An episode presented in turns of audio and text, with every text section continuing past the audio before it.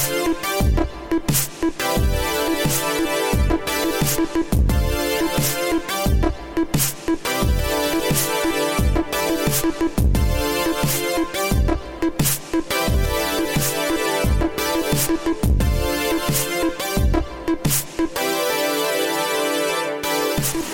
and welcome to Tomorrow. I'm your host, Joshua Topolsky. Today on the podcast, we discuss furries, motion sickness, and Cuomo. I don't want to waste 1 minute. Let's get right into it.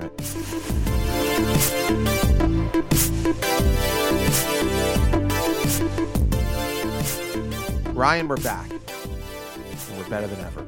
By what metric? By all metrics. By all possible human metrics. Everything is good. Nothing is bad. Hope has been restored.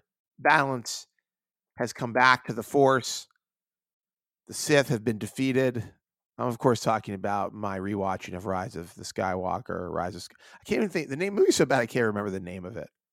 Is it Rise of the Skywalker? No, Skywalker? It's Rise of Skywalker. Stupid.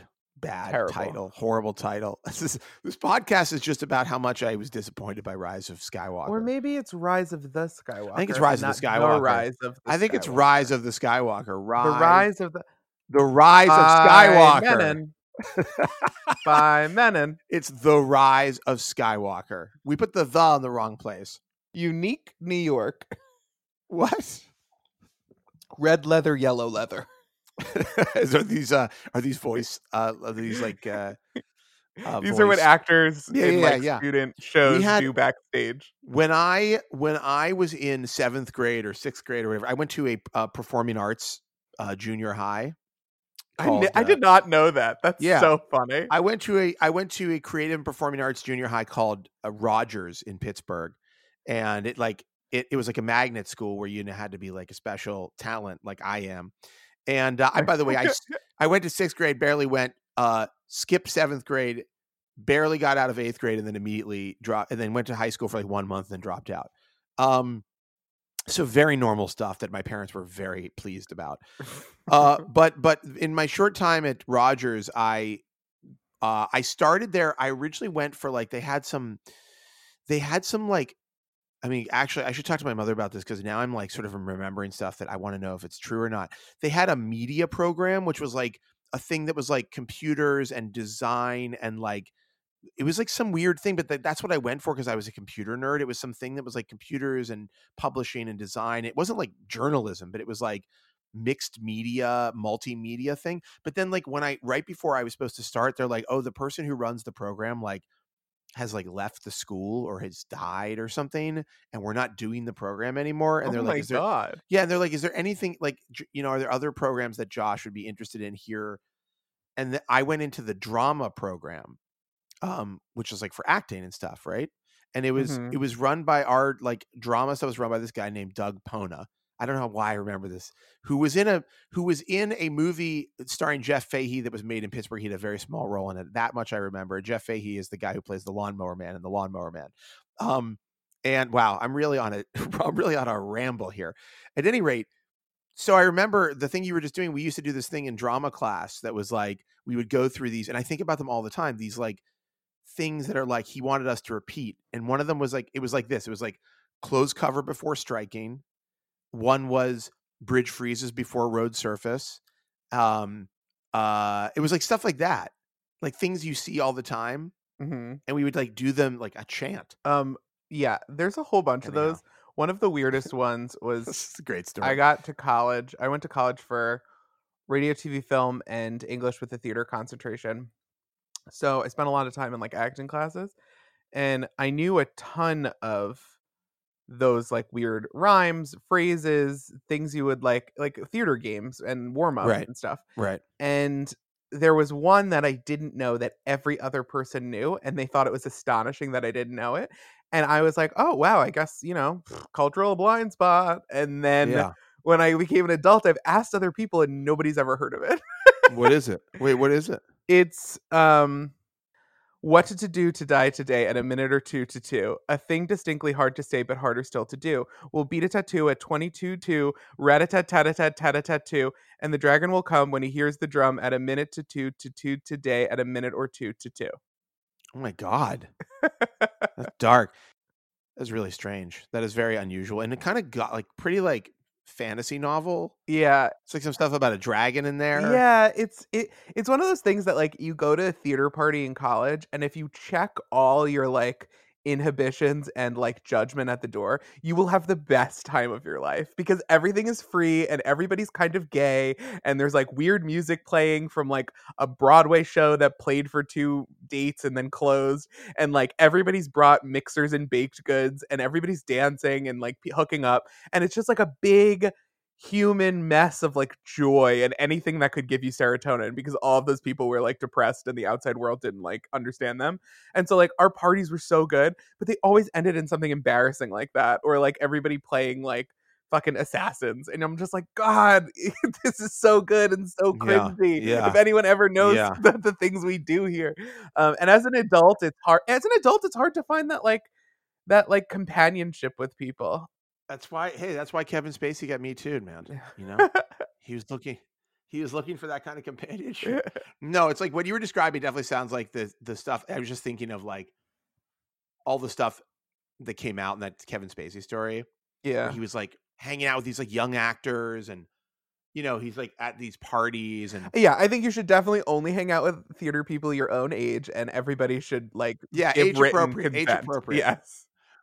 Or you were like everything is so free and everybody's a little gay, and it's like, I totally get it. And I meant like we would come to the party sometimes wearing eyeshadow, not like everybody's blowing each other. And I didn't mean to suggest that, you know, things being a little bit gay meant that there were Kevin Spacey Me Too situations happening. I was just thinking like one of the things that I remember in some of those stories was about like, just like Kevin Spacey, like hanging out with like all these people. And like, you know, it was like when he was like fairly young, and I was like, oh, I bet Kevin Spacey was like really into those parties. Anyhow, sorry, very dark. Well, I mean, that's also very like New York in the late 80s, early 90s. Like, it's like pre-AIDS crisis. There was just like a ton of like writhing bodies in back rooms. And then like post that, you got a lot of like kiki house parties with like a ramekin full of K.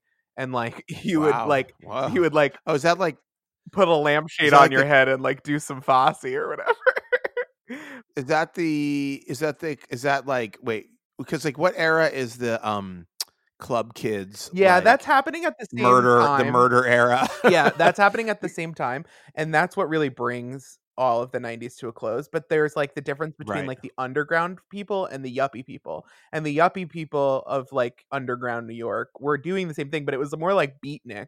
I think more like dinner parties or whatever. From what I've like read and watched and whatever, I was obviously a child. Knows? I mean, it was a you were not even born. I was a child. I was a Power Ranger at the time, I believe. That's wonderful. Is that a euphemism, or is that you were actually a Power Ranger? All right, hey, let's talk about what's going on out there. A coronavirus rampaging, ravishing the countryside. Ravishing is the wrong word, but raging and rampaging across the countryside. Horrible numbers, tons of deaths. There were more 911 calls placed yesterday than there were on 9/11. The reports of jobless reports are like filings or whatever are insane. Record highs. The New York Times actually had a amazing cover. I don't know if you saw it, but it was like they had the chart running underneath. It was like the front page of the actual paper, and it was like jobless claims like are at their highest level in history or whatever. And it was like the chart like over time. And then they had a whole side of the paper that was cut out basically, where like the one from this week was going all the way up the side of the paper. Like the chart started in the middle of the paper and cut across horizontally and then just shot up along the side vertically. I have to say, like, whoever designed it is a genius. In fact, I want to find, like, they have these front page, where is it? They have the Times in print. Yeah. Show me don't they have like, oh, here it is. Oh, it's right here. It's today. Actually, let me show this to you. Okay. It's kind of amazing. I mean, whoever is behind this concept should win a design award, but that's the least of our problems right now. I'm going to share this with you just so you can see it, because it's really cool.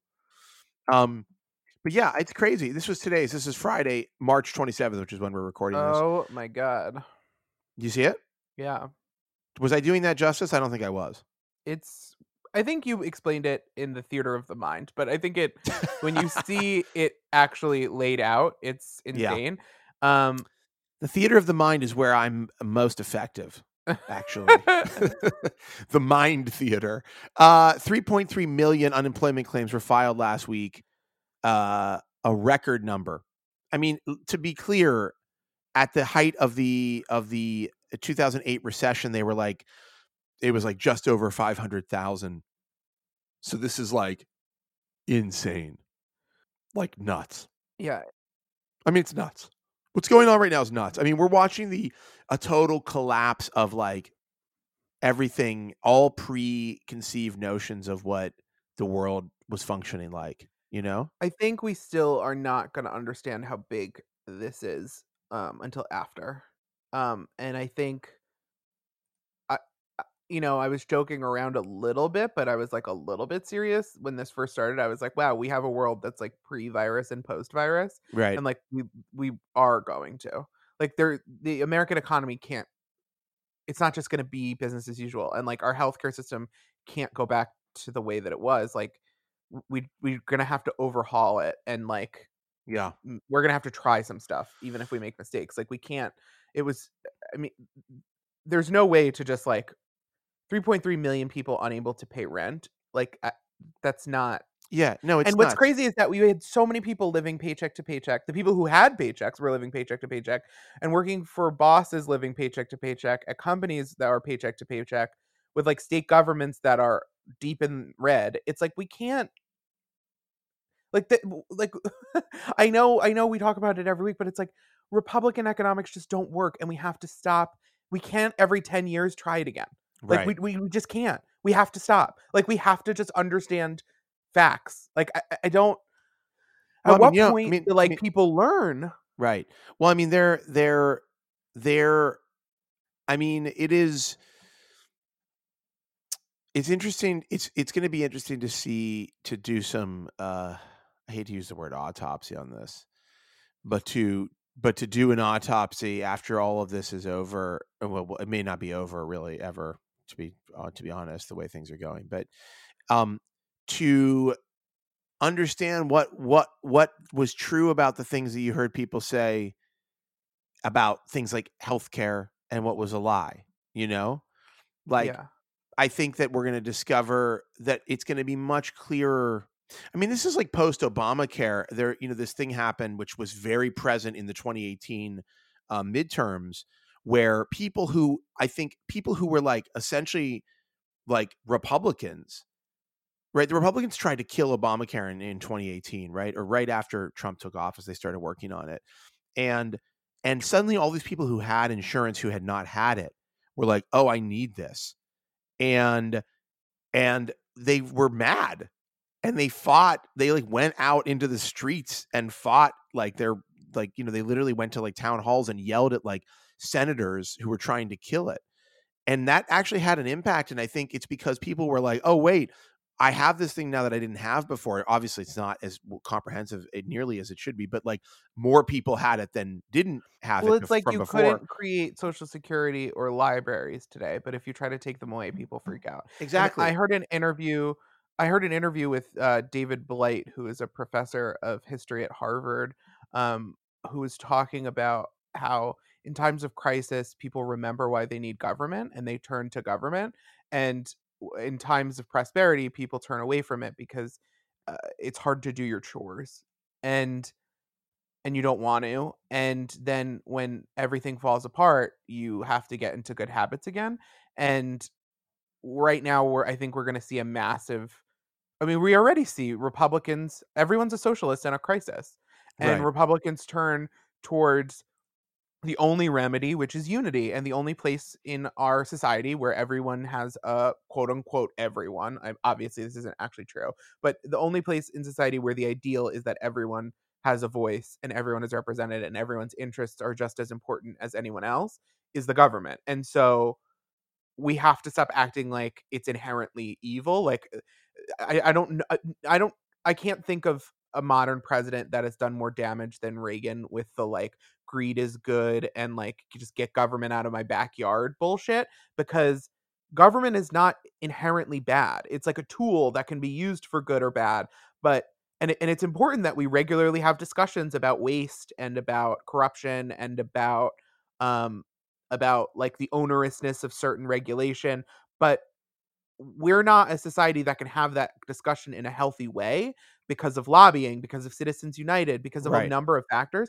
Right. And we need to get to a point where we can have a normal discussion about what a healthy government would look like. Right. And the answer can't be like the smallest possible, because people have needs beyond what capitalism and beyond what their basic paychecks can at the moment can bring them. And those needs they're not just human rights. They're good for everybody. If everybody has healthcare, we don't have pandemics like this, because even the least among us can go get tested, and they're not going home with $40,000 in debt, and they're not going to switch hospitals 5 times, and they're not. And we can then track, who they interacted with and test those people, and then we can shut a pandemic down. And it benefits rich people and the economy as a whole. And this is a lesson I think people are learning. And the same thing applies to education. The same thing applies to healthcare, applies to education, applies to childcare, applies to time off, applies to, the amount of hours we work every week. And I think people will have to wake up in the way that we have been woken up by crisis before. And so I'm not saying any of this is worth it. It certainly isn't. And I don't think the Trump presidency, if it has positive effects on people's understanding and people's if it has ends up like we overhaul the system in a major way because of him, I don't think it's worth it. And I'm not ever rooting for this kind of thing to happen. But if there is a silver lining, it's that people will have that you can only deny reality until it's like life or death, and then you're either dead or you realized.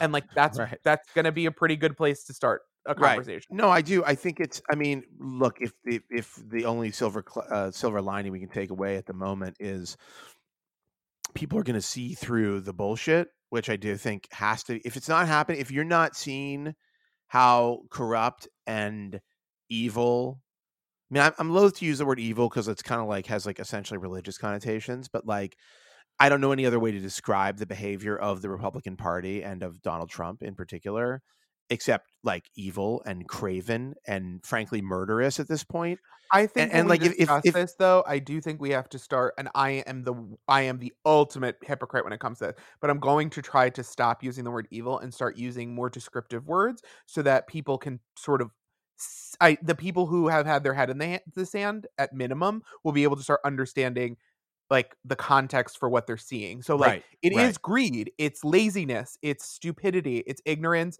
it's denial of science, it is egotistical, it is an obsession with individualism. I'm going to try to use those phrases rather than evil. That's right, because evil, that's what I was saying. Evil is does not really sum up. Evil is a kind of this vague term which does literally have religious connotations, and this is all those things you just mentioned and so many more. And it is It hopefully people can, I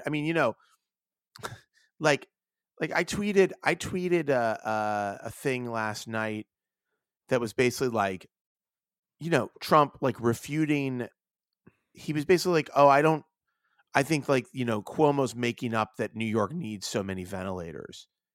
And it's your denial of helping to get those ventilators in this stance of being I think this is a political thing is literal, actual youth. You're literally euthanizing people. You're literally murdering people by not providing them the help that you can provide them. Where if you have a governor of one of the largest states in America, in terms of population and who oversees, America's not only one of America's largest cities, but I guess maybe it's the largest city, in terms of population, but also, inarguably one of the most important cities, particularly when it comes to shit like the economy. This is where Wall Street is. And you're not. Well, what people talk about when they talk about other cities, and I think this is important to note. When people talk about other cities, they talk about San Francisco being the #1 in tech, and LA is the #1 in entertainment, or Dallas is #1 in whatever, or Chicago is #1 in whatever, Atlanta's #1 in whatever. Cowboy boots. New York is either #1 or #2 in everything. Right. And so this is not a boast. I'm not trying to humble brag. It isn't. It isn't. It isn't. It is. New York and California are the underpinnings of the American economy. And it doesn't mean other places aren't important. It means that we can stand if another place takes a hard hit. We can, as a nation, stand and help bounce them back, like bounce back from that. To be without clear, New York and California as the engines of our economy, like when we get bruised, everybody feels it. When New York or California catches a cold, the rest of the country catches that cold. Right. Well, literally, that's what's actually happening right now. But the reality is. So I tweeted this thing saying like, this is basically like real time. Like we're watching like this guy do like a mass murder in real time. And, you know, somebody was like, oh, your Trump derangement syndrome is showing. It's like, no, actually, this is not hyperbole. Like if Trump fails to recognize the crisis and fails to believe the governor of New York and fails to provide the help that New York needs to keep people alive, that's like effectively murder. Like if you're like, if you can stop someone from dying and you choose not to, you're basically killing them.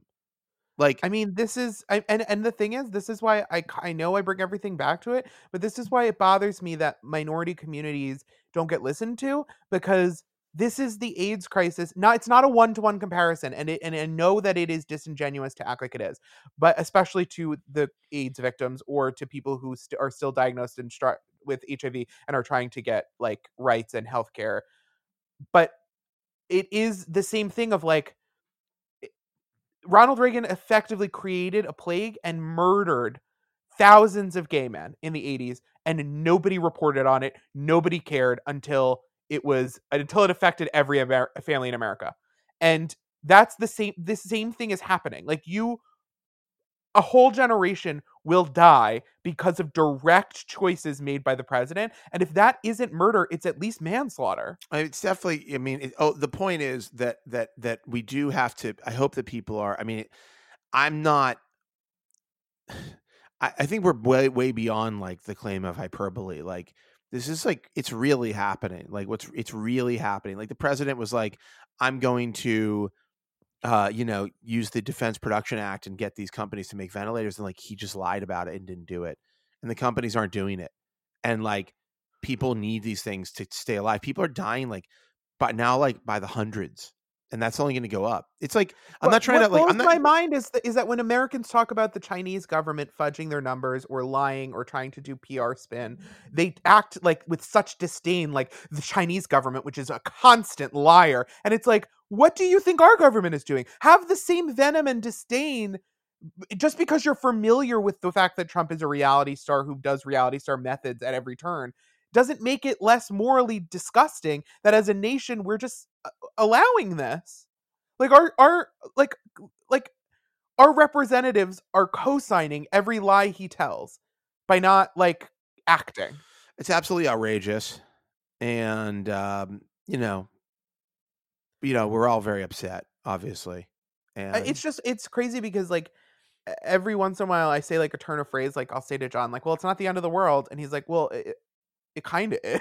Well, and it's like, I keep forgetting that this is kind of the big one. It's the end of the world as we knew it. Not to break into a musical number, but it is the end of the world as we knew it. And it's hard. Our brains aren't built to accept like that much change that quickly. And so I'm trying to be patient with family members that keep acting like things are going to be normal in a month. Like I have family members that are like, well, we'll just get together in a month and I'll give it to you. And I'm like, no, like don't purchase anything at Costco because I will not be seeing you for the course of the summer. Like just don't do that. Or like if you have a gift for me to give to someone else for their birthday, like that's not happening. Like mail it. Like I don't know what to tell you. We're not going to get together for like a while. And if we do, it will be through some like extenuating circumstances or like we'll have had to accept that we'll be murdering people to do it. Right. Right. It's that's why this like discussion of Easter, it's like, oh, the Easter discussion is my favorite. That's my favorite. Like we all fucking did all this shit. We worked out entire last minute solutions to this. We all separated. We shut our whole economy down to like hit the undo button on Easter and just start murdering people. Like what are you talking about? Literally I think that no one in the major cities is buying it. Certainly no governors, none that I've seen. There are some governors out there like, yeah, go shopping, it's no big deal. But like their shit hasn't hit yet, you know? Yeah. And it's like if you live in New York now and you think you're going back to work in 2 weeks, then there's something seriously wrong with you. I can't imagine being in this place in this moment and not hanging on every word that the governor says, who, you know, is like, for better or worse, like the only person that is regularly speaking with clarity and intelligence about what is going on, you know, at a, sorry, I'm very sniffly right now. This could be COVID. Hold on. It's not, I just have allergies, but goddamn bad time. Like, come on. Does it also have to be during allergy season? You know, it's like everybody's like false flags all over, you know, every day I wake up, I got a false flag on my body situation. Anyhow, you know, it's like, nobody's like, oh yeah, I'm going to go back to work in 2 weeks. Like if anybody from our company was like, hey, it's been 2 weeks, we're clear to go in the office, I'd be like, you're clear to go in the office. I'm going to stay at home until the governor says, like, I wouldn't let anyone on our team or related teams. Like if our company was like, we're doing this, yeah. I would message. And they're not, to be clear, they're not. And of we were, not, and we not. Had people staying at home, like I think ahead of the curve, way ahead of the curve. Yeah. We've been great about that. Yeah. Yes. And I mean, honestly, as soon as this shit started, I was like, if you seriously, like, unless there's some emergency, like don't go in. But I think that, I think generally, like, we've been good on that. And we've been very good on it. I want to be clear. I want to be clear about that. Situation, yeah, but it won't. A company right, was but, trying to get. I would get on Slack and message every single person I could get my hands on and tell them not to. Right, exactly. And listen. I don't think anybody who's watching what's happening here is gonna be in a rush to go back until they hear very clearly, like, you know, the cases are on a massive downturn. We have treatments that are now like very effective in preventing or quickly ending this if you have it. Like, there's going to need to be a massive data set that we see that says, all right, you know, the weather has changed, the treatments have changed, the rate of cases has gone massively down. Like, now we can start to think about returning to normal life. And by the way, I say this as a person whose industry is going to be deeply affected, right? Our industry is going to be deeply affected by this, as every industry is, basically, unless you work in like the grocery store industry, which apparently is crushing it right now. No surprise. You know, I have a kid who's stuck at home, who can't go to school, can't see other children, who can't play normally. It's like really fucking painful to watch. Like, there's no person who wants to be doing this. You know, it's like, it's detrimental to our way of life. It's detrimental to like our mental health and even our physical health to some extent. And so like this idea that like Trump thinks he can like bully the United States of America into like sucking it up is like, it's like one of the ultimate shitbag moves of all time, you know?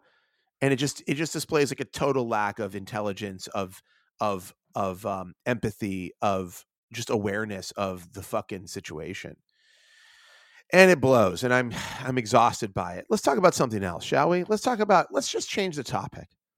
What else is going on that we can talk about that isn't, that's very little, that isn't coronavirus? Actually, let me say a couple of quick things about coronavirus that I think are some bright spots, some things that we've covered recently. So one is like, we have a great story. I don't know if you've read it. You've read it, I know, but which I think is a really interesting, like, it's not like a straight up, like, this is a coronavirus story, but we did this great feature about how porn stars are trying to break into being like cam stars, and like it's actually very hard for them to get like to build like such a passionate direct following. And I think it's a really interesting story that everybody should take some time to read. I mean, we're trying to like, part of, I think what we're trying to do now is also see the way this is not just about like this specific thing that will make you sick, but about how like it's changing a lot of the ways that we interact with each other and the way society is functioning right now. We did a story, which I think is awesome. MIT has this project for an open source ventilator that's like, you know, costs like roughly $100 to make. I think it's super interesting, and it's, you know, it's giving me life, and literally we'll be giving actual people life at some point. And then like, you know, another thing that we've covered a little bit is like all of these like live stream things that are happening. Like, Diplo is doing this, like Twitch is doing like a 12-hour charity stream.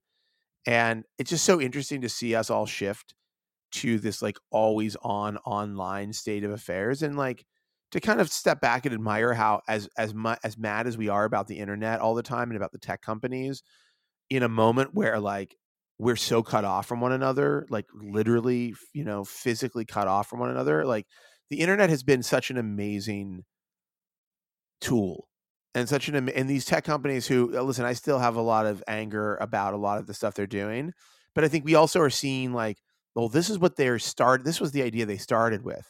And here it is, like a lot of the stuff, like here it is coming to fruition in a way that feels like really like surprisingly good and natural and nice, which is like a very strange feeling to have about like Facebook or Instagram or whoever, you know? And I think we should, you know, acknowledge that there are good things that are happening in the face of all of these horrible things. And, you know, you can't don't let the man get you down. That's what I'm saying. You know, you got to fight. You got to fight back with whatever you have left. You got to get your Animal Crossing out, get your Switch out, put your Animal Crossing on there, and just plant some trees or whatever the fuck you do in that game, because I'm not playing it. Do you plant trees in Animal Crossing? You can plant trees. Should I play it? I don't know if you would enjoy it. Really? I think you would if you went in with zero expectations and just enjoy the like gameplay loop. It's like getting into like a Zen sort of like zone, and then every once in a while you get like a hit of like dopamine. Like Laura's playing it constantly. Like as soon as Zelda goes, feels really good. As soon as Zelda goes to bed, she gets out the Switch and she's just locked into Animal Crossing.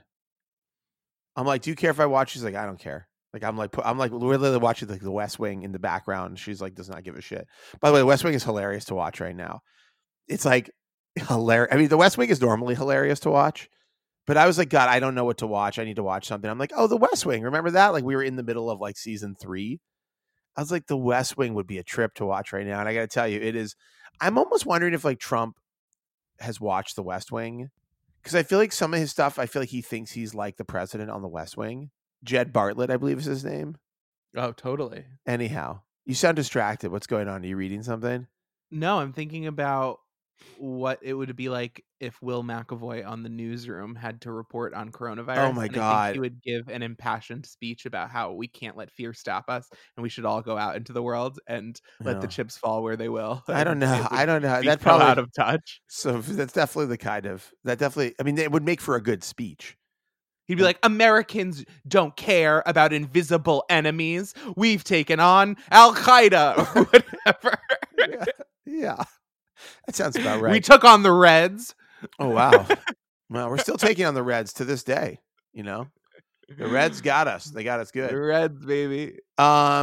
Red Scare Podcast. Oh, shut that down. Just kidding. No. I love the Red Scare girls. They love saying slurs. They'll just say them. There's one thing, you know what I love about... They'll just call someone a faggot. One thing I love about free speech and comedy is like, it's all about just doing racist slurs. It's all about slurs. When you want to showcase the best that free speech has to offer, I think the only way to do it is to bully mentally handicapped people. That is how you do it. To do a slur, a racist slur, a homophobic slur, a slur about, you know, people with disabilities, any of that is the way to go. Yeah, that's super cool. And definitely the most like probably the most helpful thing you could do right now is be sarcastic and do coke. That's definitely. Like, oh, I can't even imagine. Like, I'll be honest with you, I've only listened to a few minutes of like one Red Scare podcast and I had to turn it off because it was so bad and stupid. But they'll be like, I started doing coke so that I could save my rations. Yeah. And I've gotten really skinny and I want to get COVID so that I could be like hot. And you're like, is this satire or and even if it is, why isn't it good? It's if this is satire, why isn't it good? At any rate, so that's all happening. Going back to video games for a second. Transitioning back to video games for one quick moment. Mm-hmm. Have you played the new Half-Life game? I have not played the new Half-Life. I haven't played it either. I honestly here's the thing. I actually bought Dramamine when I went out to get some stuff like medicine to have in the house, we should get Tylenol because apparently ibuprofen can react badly if you have COVID-19 or whatever. I was like, I'm going to get some Dramamine because I do get motion sickness while playing VR games. Yeah. And I was like, John does ginger, and he points a fan at his face, and he does that work? By it. He swears by. So it. Wait, so what does he eats? Like some, just eat some raw ginger, ginger or ginger ale, just something with ginger, and then you let like you point a fan at your face, and it helps trick your body into thinking you're in motion, so don't get that what is it called, the like gap in perception that causes nausea.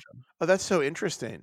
Well, I was playing I played Boneworks for like an hour, and I was like, I need to like lay down, this is bad, you know. Resident Evil 7 was like the vomit comet of our apartment for a while. Like we both really wanted to play it. Did you actually throw up playing it? Yes, and it would take me out for like 4 hours. Oh my god, no. So I bought Dramamine because Dramamine definitely works for my motion sickness. When I've had like on trains or in cars, like sometimes I get motion sick, and that has definitely worked. I haven't taken it yet. I've been thinking every time I think, like, I literally, my whole energy spectrum is like, Bob, at this point in the day, I'm like, damn, I can't wait to fucking game, man. I'm going to get the new Half-Life. I'm going to get my headset on or whatever, or I'm going to play. I'm going to finally finish, you know, Control, or I'm going to like get deep into the Outer Worlds or whatever. I have so many games that I haven't played. Like the backlog is insane. The fallen Jedi or whatever it is, Fallen Order, the Last Jedi, whatever the fuck that game is called. The Star Wars game is really good. I'm like pretty deep into it, but I'm like, and I think like, oh, I'm going to play it. I just got that State of Decay. I got what's the other game I just bought? Oh, I got Zombie U, basically, which I want to like get back into. And I'm like, at this point in the day, I'm like, fuck yeah, dude, tonight's the night, game on. And then by like 8 o'clock, I'm like, I'm so fucking tired that just the idea of even picking up the controller is bumming me out. That is why Animal Crossing rules, because you don't need to focus, you don't need a ton of attention. You're just like doing little cute things, and you're making things all even cuter, and then, you know, a kitty stops by and is like, hey, thanks for being great, and you're like, I am great, and then a butterfly lands on your nose, and you're just so happy. Does that happen? Oh god, it all happens. I know you can catch tarantulas in it, which is cool. Yeah, it's kind of cool hard, to me. Though. Anyhow, you wrote a guide for us about playing any game, emulating games, which I think is very helpful and useful. I think I saw a lot of people on social media pulling out old systems only to discover that they didn't work, or that they couldn't find the game that they wanted to play, or that like they don't hook up to their TV anymore. Like my TV doesn't have composite or component inputs anymore. I discovered yesterday when I was trying to. So I bought a Sega Dreamcast that runs with an SD card mod, so you can just like put a bunch of ROMs or ISOs or whatever on the SD card, and then you plug that right into your TV, and it runs it on the original hardware. And I'm very excited to play with it, but I haven't been able to really like get into it because my TV doesn't take the inputs, and I don't have a SCART cable for the OSSC, so I had to order that. But I mean, all of which to say, I saw a lot of people having these similar issues on social media, and so I was like, I think a majority of people don't understand that their like cell phone can emulate an N64 game. Like, you don't need to find the cartridge, right?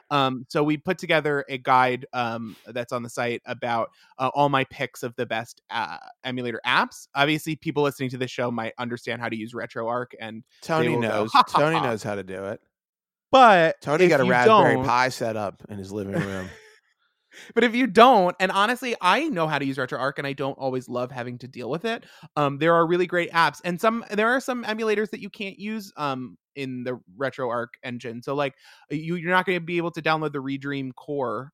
You have to buy the app for it's like $5 for an unlimited license. But there's a free version. On the purchased version just like upscales the games and gives you extra features within games, but the Redream emulator is like a perfect Dreamcast emulator. Like, it's flawless, and I don't think people realize that that's like around and you can do that. So yeah, we put together that guide, and I think that I feel like the whole world is into video games right now. Like, I think Animal Crossing, just the amount of just physical sales sold in the UK surpassed every other Animal Crossing title combined. Yeah. And that's without digital sales. That's not worldwide. So like, I think right now the whole nation at least is deeply, deeply into the escapism of like Isabelle, or whatever other video games. And it's kind of a fun time to be the friend that can like offer people recommendations. Yeah. I'm again, this all goes back to my big issue with not feeling like I want to play games. I want to escape from this reality. And I just need to be able to have the energy. How do you find the energy? How do you find the energy to play? I mean, what if I want to play a game that isn't Animal Crossing? You know, I have to do two things to find the energy to really do anything that isn't work or laying in bed. I have to lay in bed and be depressed, or lay on the couch and be depressed, or do nothing, just stare into space for as long as it takes for me to get over that. That's just my personal mental health journey. Without the ability to like leave my apartment or like see other people, that's kind of the best way I've come up with, because if I pretend that it's not happening, or that I'm not depressed, or I'm not exhausted, I'll just bottle it up and it will all come out later. But once that's done, I've been trying to carve out hours where I say like, I'm taking a lunch break in the middle of the day. Like I understand our website, it's my number one priority. I want to make sure everybody hears from me. I have Slack on, but for an hour during the day, I'm not writing, I'm not editing, I'm not answering email. I will pull out Animal Crossing and John will make me a grilled cheese and I'll just sit. And honestly, like it has transformed the day, because the little breaks that we were getting, like leaving the office to go buy a sandwich, or taking the subway and commuting home, or you know, we're in a meeting and someone's presenting something that doesn't apply to you, so you can look at your phone. Like those little breaks throughout the day don't exist when you work from home. And so it's just chores and work and being in a relationship and whatever fucking other shit. Like if you have a kid, like it's all that stuff all the time. And if we don't carve out time for like the things that are quote unquote non-essential, like we're not going to have them. And it ends up they're like way more essential then. Yeah. Yes. It's also like grooming stuff. Like I was really struggling with, I would wake up at 8 a.m. for our editorial meeting. Then I would just go right into work, or for our vet meeting on Slack. And then I would just go right into work. And then we have an editorial call at 10. And then I was like, well, now I want to get all this work done. And I was just like not showering in the morning. And now in the morning we do our vet meeting. Then I take the time to go in the shower, brush my teeth, shave, and then sit down at 10. And if I don't get a ton done in the morning, it's like, I wasn't doing that before this. Like I was traveling into the office. Well, there isn't a huge advantage. I mean, like, look, I'm still working and Zelda's like yelling at me all the time, but like I'm home for dinner. You know, that's cool. I'm home for bedtime every night. I'm here in the mornings. Like I can hang out a little bit because I'm not rushing around to try to go in or whatever. That is like kind of amazing. And like, I will cherish this time, even though I'm still like, we're dealing with a lot of work right now, like across the organization. But like, you know, I'm happy to have that time. I mean, it's funny, the grooming thing you mentioned, because just before this, I got on to do the podcast, I was talking to Nicole D'Alessandro, who is our editorial ops person at the Culture and Innovation Group, which is our little gang at Bustle, and we were talking about one of the things I've noticed since I've been doing Zoom stuff every day is like, I'm like, damn, like my eyes look really like puffy. You know, like I'm definitely not sleeping enough and I'm definitely drinking too much. And that is 100% the cause. Like, I'm like, if I didn't drink and I slept like 10 hours a night, I'd be all set, I think. But she's like, oh yeah, like get this, like there's this like stone you can get. And she's like, I started using this and it like relaxes your face. And I'm like, oh my God, this is exactly what I need. And then I started looking for like expensive, like eye stuff, like eye cream or whatever. And I bought like a really expensive tube of like special eye cream with like nutrients or whatever. But like, it's actually like that's stuff that I would never pay attention to normally, because I'm so busy. Just like I'm spending so much time rushing around and not thinking about myself at all. Like I got a thing set up on our tread. We have a treadmill here, and I put a laptop stand on it so I can like work from the treadmill. And I did like, you know, 1.5 miles while working the other day, which is not much, but like when you're not walking around at all, it really like is, you know, pronounced how little you're like doing things. And so anyhow, so like little stuff like that is actually like kind of nice. But I don't know where I'm rambling now, but yeah, I don't know, it's a different, I think there's a whole different way of living. There's a temptation to like drop everything that we were doing and like start over, and I don't think we should drop everything. Right? What do you mean? You like inhumanity? Like to be like, I don't really need to look good, so I'm not gonna, like, you know, who cares about whatever. Take care of you. I don't really need to, like, you should look good for yourself. I mean, if you feel, we're like, I don't need to move my body. We're stuck in the house. Like, ugh, it is what it is. Like, no, just try. Yeah. And I know I'm saying this because I have the exact same thing.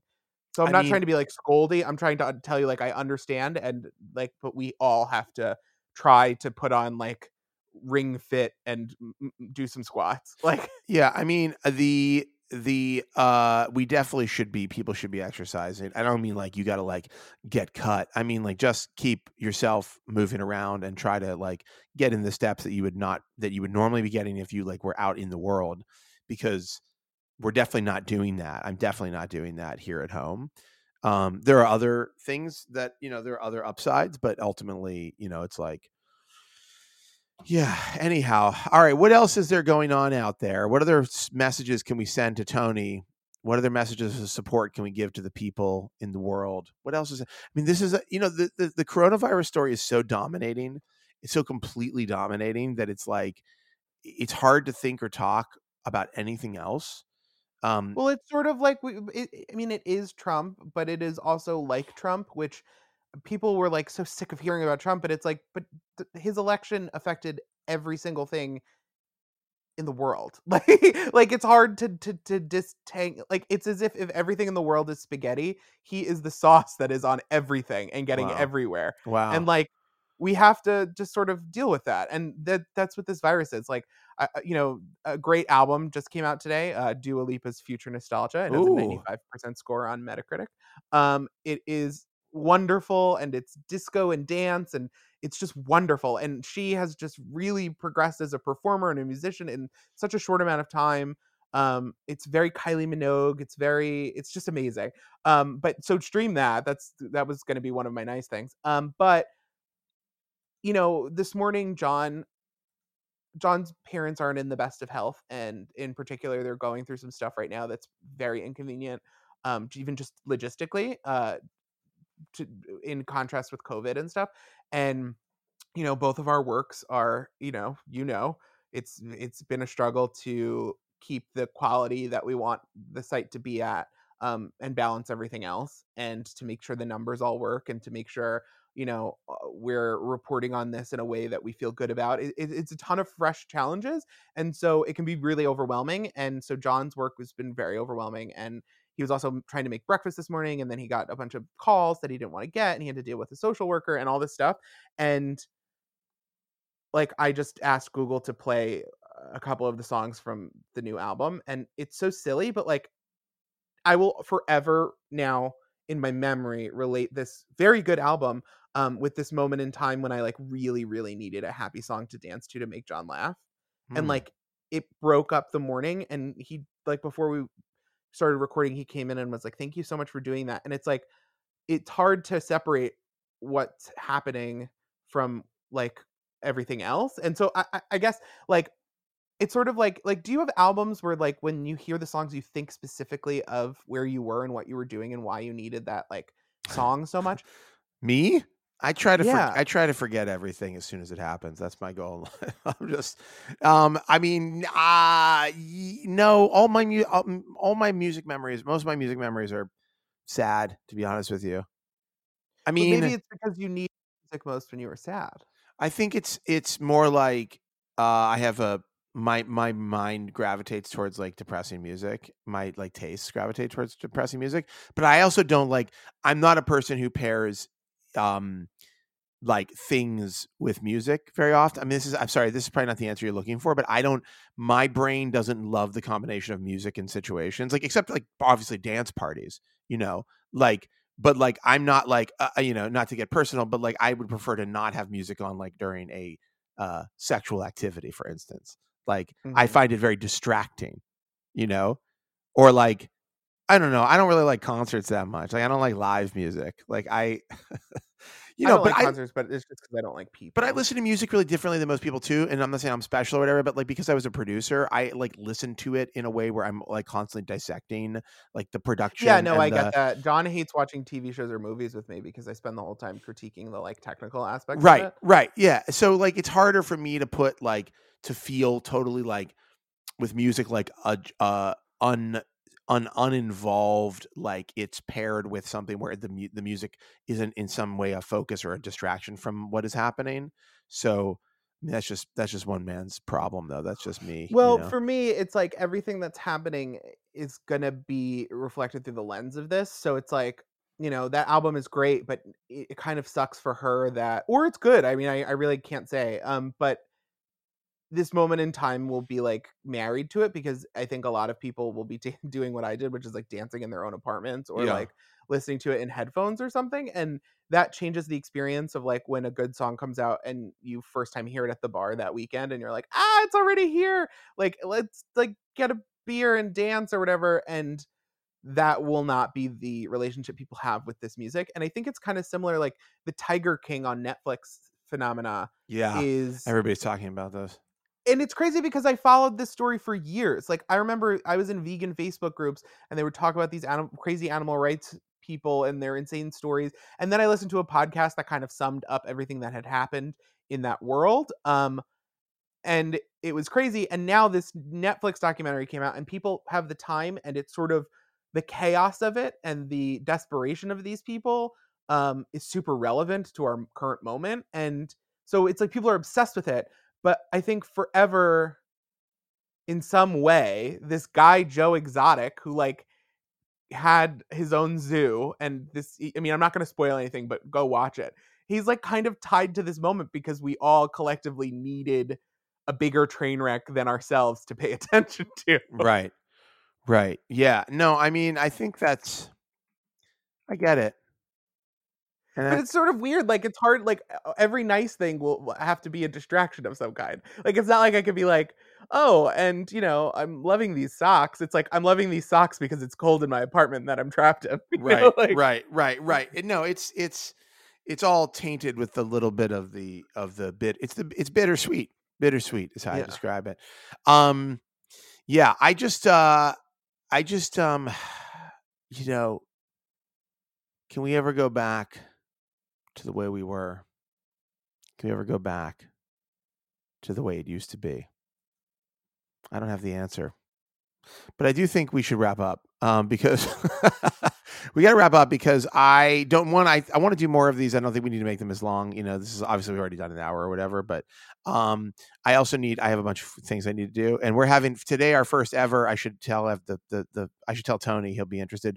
Our editors. So we normally meet. So we have an editorial with several editorial meetings every day for the input team, and we normally have like a 4:00 meeting that we do. But today's 4:00 is going to be a happy hour, a non-work happy hour, which I'm very excited about, and I want to make sure I get everything done before that, so I can truly relax with trying to have priorities here with the crew. Yeah. And I think tonight I'm going to. Oh, well, maybe I'll game. I don't know if I'm going to game tonight. I'm definitely going to get Animal Crossing though. Like, I'm definitely getting. We have two copies in this house, and it has been a balm on the burns. I think that's what I need is something maybe a little bit more like I don't feel the pressure to put in a lot of time, and I can just dip into it. You know? Yeah. Maybe that's the answer here. Well, do you have any nice things to leave on? I mean, my Jade face massager is my nice thing. And I haven't gotten it yet, but I'm excited to start a new skincare routine that involves me rubbing my face with a stone. You know, that's my nice thing. Yeah. Yeah. You have a nice thing? I would say there's an anime on Netflix called Cells at Work, which is basically, it's like it takes place in a city, but the entire city is a human body, and each character is a humanoid, but they each represent a cell in the human body, and the antagonists are viruses and bacteria and stuff like that, cancers, stuff like that. And in each episode, you see how the cells work together to take down the villain, but it's all pretty scientifically accurate, and it's sort of represented as a anime Power Rangers Sailor Moon style fight, but what goes down is representative of what actually happens in the human body. And it has been very weirdly calming for me to watch this show because it's very reassuring to remember that our bodies are amazing and powerful, and we can overcome disease, and that we have survived this long at all is astonishing accomplishment for some goo that arose from like a lightning strike on a fucking planet that's mostly made of water. Wow. Like, it's crazy that our bodies are as amazing as they are. And you'll also get a better understanding of how our immune systems work. And I think we could all use that right now. So it's also just a fun show. It's genuinely a really fun, good show. It's on Netflix. It's very good. So I would say if you've already watched Beastars and Tiger King, that's a good follow-up. Wow. Okay. Interesting. I've never heard of this show. It's very interesting. It sounds very interesting. I don't watch a lot of anime. Like, Laura definitely... You got to watch Beastars. I do? My God, incredible. What's Beastars about? Beastars is... You know how, like, Zootopia is, like, sort of, like, a furry paradise? Like, Disney's furry paradise? Yeah, it's a weird, all the animals a weird movie. Humanoid. I've only watched, like, 30 or 40% of that movie. Like, when Zelda was much younger, like, we tried to watch it a couple of times. So I've seen, like, the first, like, 40 minutes of it, like, it's a fun movie that's, like, a pretty... with a good message that is also like not a perfect metaphor for race or anything. Like it's a little heavy-handed, but it's fun, and it's sort of like, what if all the anthropomorphized animals really did live in a society together? Like, how would it work? That's what Beastars is, and it's about the like push-pull of predator and prey in a society. And this wolf has like sexual feelings for a bunny that he's supposed to like either look down upon or want to eat, and it is fascinating and so weird. It's very like Twilight. I can't tell if it's wonderfully good or like just weirdly sexual enough to keep your attention, but you gotta watch it. It's super worth discussing. Yeah Interesting. Well, all right. I accept it. Well, that's it. And Tony accepts it.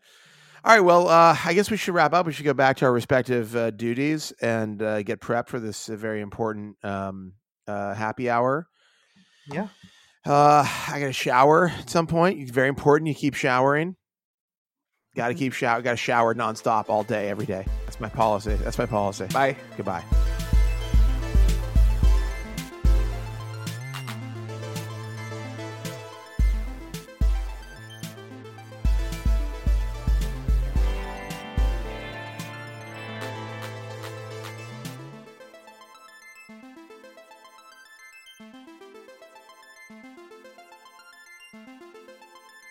Well, that is our show for this week. We'll be back maybe sooner than next week with more tomorrow. And as always, I wish you and your family the very best. And your family is totally fine and really adjusting nicely to this new stay-at-home lifestyle.